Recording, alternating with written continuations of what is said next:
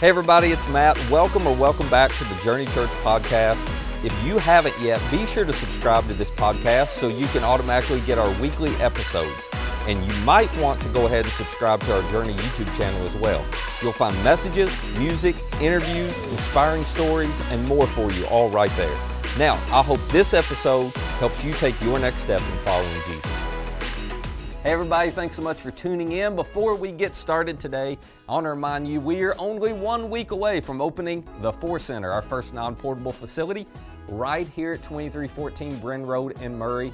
So we can't wait to welcome you and your friends on February 27th to one of our services. They're going to be at 9 and 10:30 a.m. You are invited and invite all your friends and family who are not in church to join you. It is going to be an unforgettable day. And for more information, you can visit journeycalloway.com. Now, on to today's episode of Journey at Home.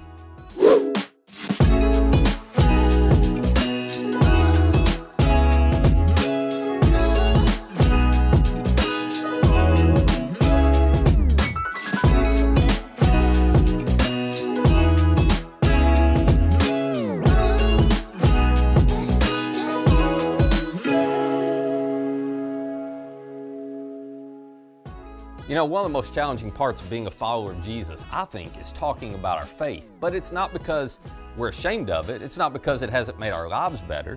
But talking about our faith is difficult simply because we really don't want to offend those of you who aren't followers of Jesus yet. If we're being honest, we're often scared that we're going to come across as too pushy or maybe too confrontational. We definitely don't want to fit in the stereotype of Christians who are that way. But at the same time, those of us who follow Jesus, well, we're convinced following Jesus will make your life better and it's going to make you better at life because it's done that for us. So we just want you and all of our friends to know about it. And maybe most importantly, we want you to know we're not following Jesus because that's what we were raised to do. We're not following Jesus because that's what the Bible says to do.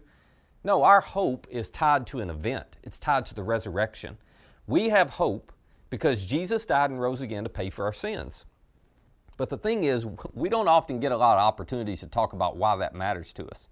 I mean, every now and then somebody will be curious enough to ask us questions, but more often than not, we encounter these awkward moments, don't we? Awkward moments when somebody just takes a shot at what we believe. It's the, oh, you're one of those church people kind of comments, or, well, I didn't know you were into that Bible stuff, or, oh, yeah, yeah, yeah, that's right, I'd forgotten you were religious. You know, it's just this quick shot, and then the subject changes, the conversation moves on. And here we are as Christians, we just don't always know how to respond, do we? And I certainly do not blame those of you who aren't Christians for this. I mean, you respond that way for a reason. I would suggest that the responsibility is on those of us who do follow Jesus to earn your respect enough. Well, to earn it enough, you want to have a conversation. To earn it enough that you're willing to be curious about why we have the hope that we have.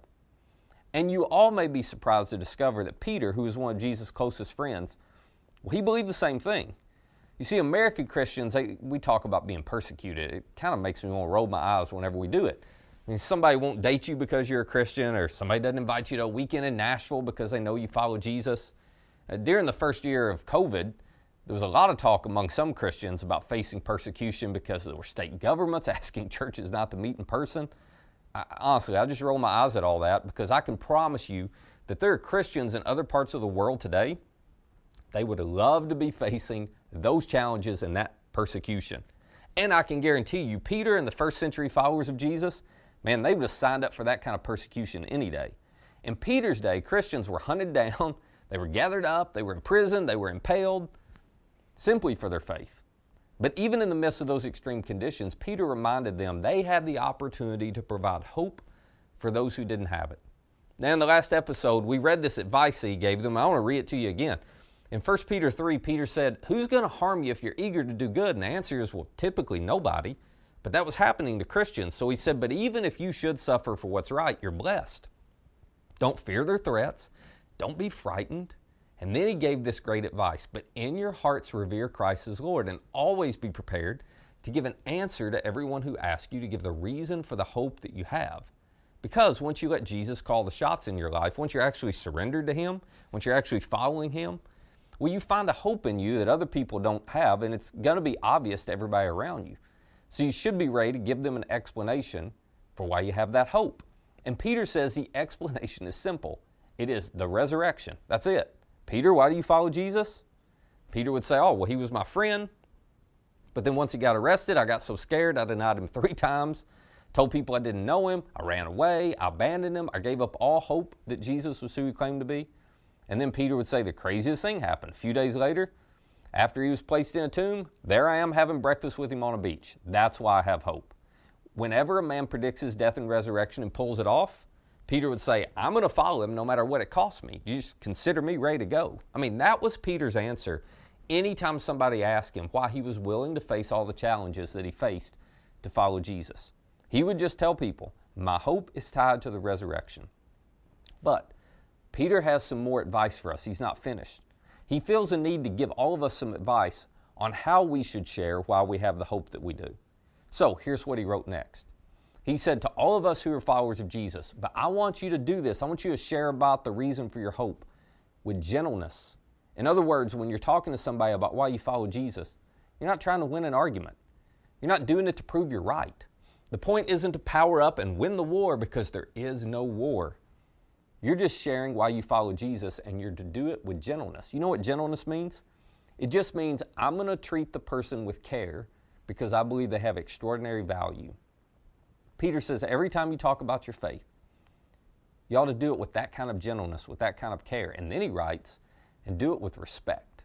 Now, it's just my opinion, but since I'm sitting in front of the camera and you weren't willing to do it, well, I get to share my opinion, okay? So I think the reasons, the main reason Christians are not respected in our culture today is because we haven't been respectful. Somehow we got the idea that we were in the majority, and I don't think we were ever in the majority, but we got the idea we were.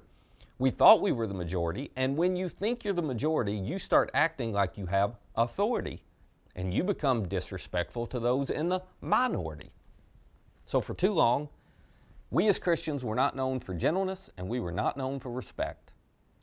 And if you're being honest, it's why some of you who aren't Christians, well, it's why you're not a Christian, isn't it? It's why some of you used to go to church, but then you walked away. You got tired of Christians who were not gentle and respectful to others. And I'm just going to admit it, you're right. I mean, we as Christians and, as a whole, we lost our credibility in this culture.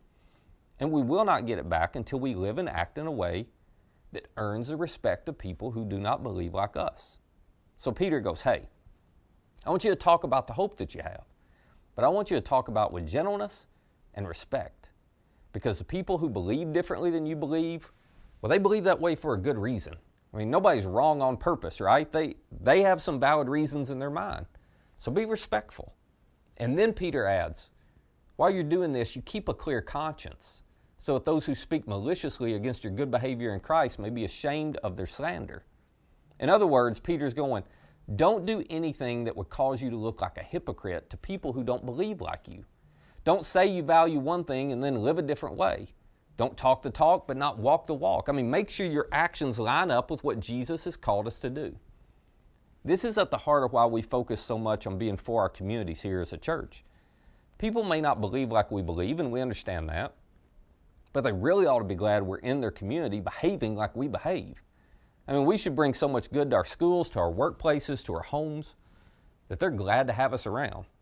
They ought to be going, okay, sure, we believe some crazy stuff. I mean, those people believe a man died and walked out of a tomb under his own power. But by golly, they ought to be going, we don't want to, ha- we don't have to worry about them lying to us, mistreating our daughters, cheating us out of our money. My point is, our good behavior ought to speak for itself. Peter is saying your words matter, but your actions better validate your words. And if you're going to get criticized for something as a Christian, be criticized for being too generous, too loving, too gentle, too kind, too patient. So, here's a question I want to ask you, and I'm just asking you because I, I want to know if you have a good, logical, well thought out answer for this. For those of you who are Christians, why have you chosen to follow Jesus? Can you explain that in simple, quick terms? Simple, quick terms when somebody doesn't have a lot of time, maybe when they're not real interested, but they're curious. I think your answer ought to be Peter's answer. I think your answer ought to be, hey, Jesus died and rose again to pay for my sins. That's where I find my hope. And more importantly than what you say, I think when people watch your life, they ought to see you living with that kind of hope. They ought to see in your life and in mine a life full of love and joy and peace and patience and kindness and goodness and gentleness and self control. when they watch you, when they interact with you. They ought to know you're for them because they see you're filled with all of those qualities. Your behavior should earn you the respect and the right to share why you follow Jesus. Listen, if nobody's willing to listen to you explain why you follow him, maybe it's because no one respects the kind of life you're living in front of them. And you need to say less, you need to surrender more to your Heavenly Father's work and leadership in your life. And if you're not a follower of Jesus, I got a question for you. Why have you chosen not to follow Jesus? And if I can respectfully push on you just a little, it's not an acceptable answer to say, well, all those Christians are hypocrites, the church hurts people, I don't believe in all those miracles that happen. I mean, who could believe the Old Testament? I'm a person of science. No, no, no. None of that is at the center of this issue. You need to answer the question why you're not following Jesus. Do you have a good reason not to follow the one who died and rose again to pay for all your sin? Do you have a good explanation for ignoring the one who gave his life for you so you could be forgiven and adopted into his family? Maybe, maybe you ought to reconsider whether it's worth it to follow him.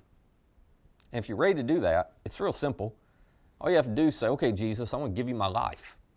If you want to explore it more, you can keep joining us for Journey at Home, or better yet, if you live in the Murray area, you can come join us for an in person service. I promise you, we'll only have conversations with you that are full of gentleness and respect because we want to earn your respect. And if our actions don't line up with our words, you are free to call us on it. Because we want to represent our leader well with the way we love and the way we live towards you. Final thought. For those of us who do follow Jesus, you never know when your invitation may lead to something extraordinary in somebody else's life because we are surrounded by people who need hope, people who are desperate for hope, people who are struggling and aren't sure it's possible to find hope. And your single invitation might lead to a transformation that can only happen when people come face to face with the hope that Jesus provides. So pay attention this week to the opportunities you have. Maybe to invite somebody to check this out online, maybe to invite somebody to come to an in person service, but most importantly, look for the opportunities when you can share with somebody about the hope that you found in Jesus yourself. Let me pray for us. Father, we're so grateful for that hope. Would you help us to live it out well? Would you help us to share it clearly? Would you help us to do it with gentleness and with respect? In your name we pray. Amen. Hey, if you'd like more content like this, subscribe to our YouTube channel and download our Journey app to access all of our recent message content. And our app is the easiest way to share this content with a friend. For more information on our church or to find our app or our YouTube channel, just visit journeycalloway.com. That's journeycalloway.com. Thanks for listening.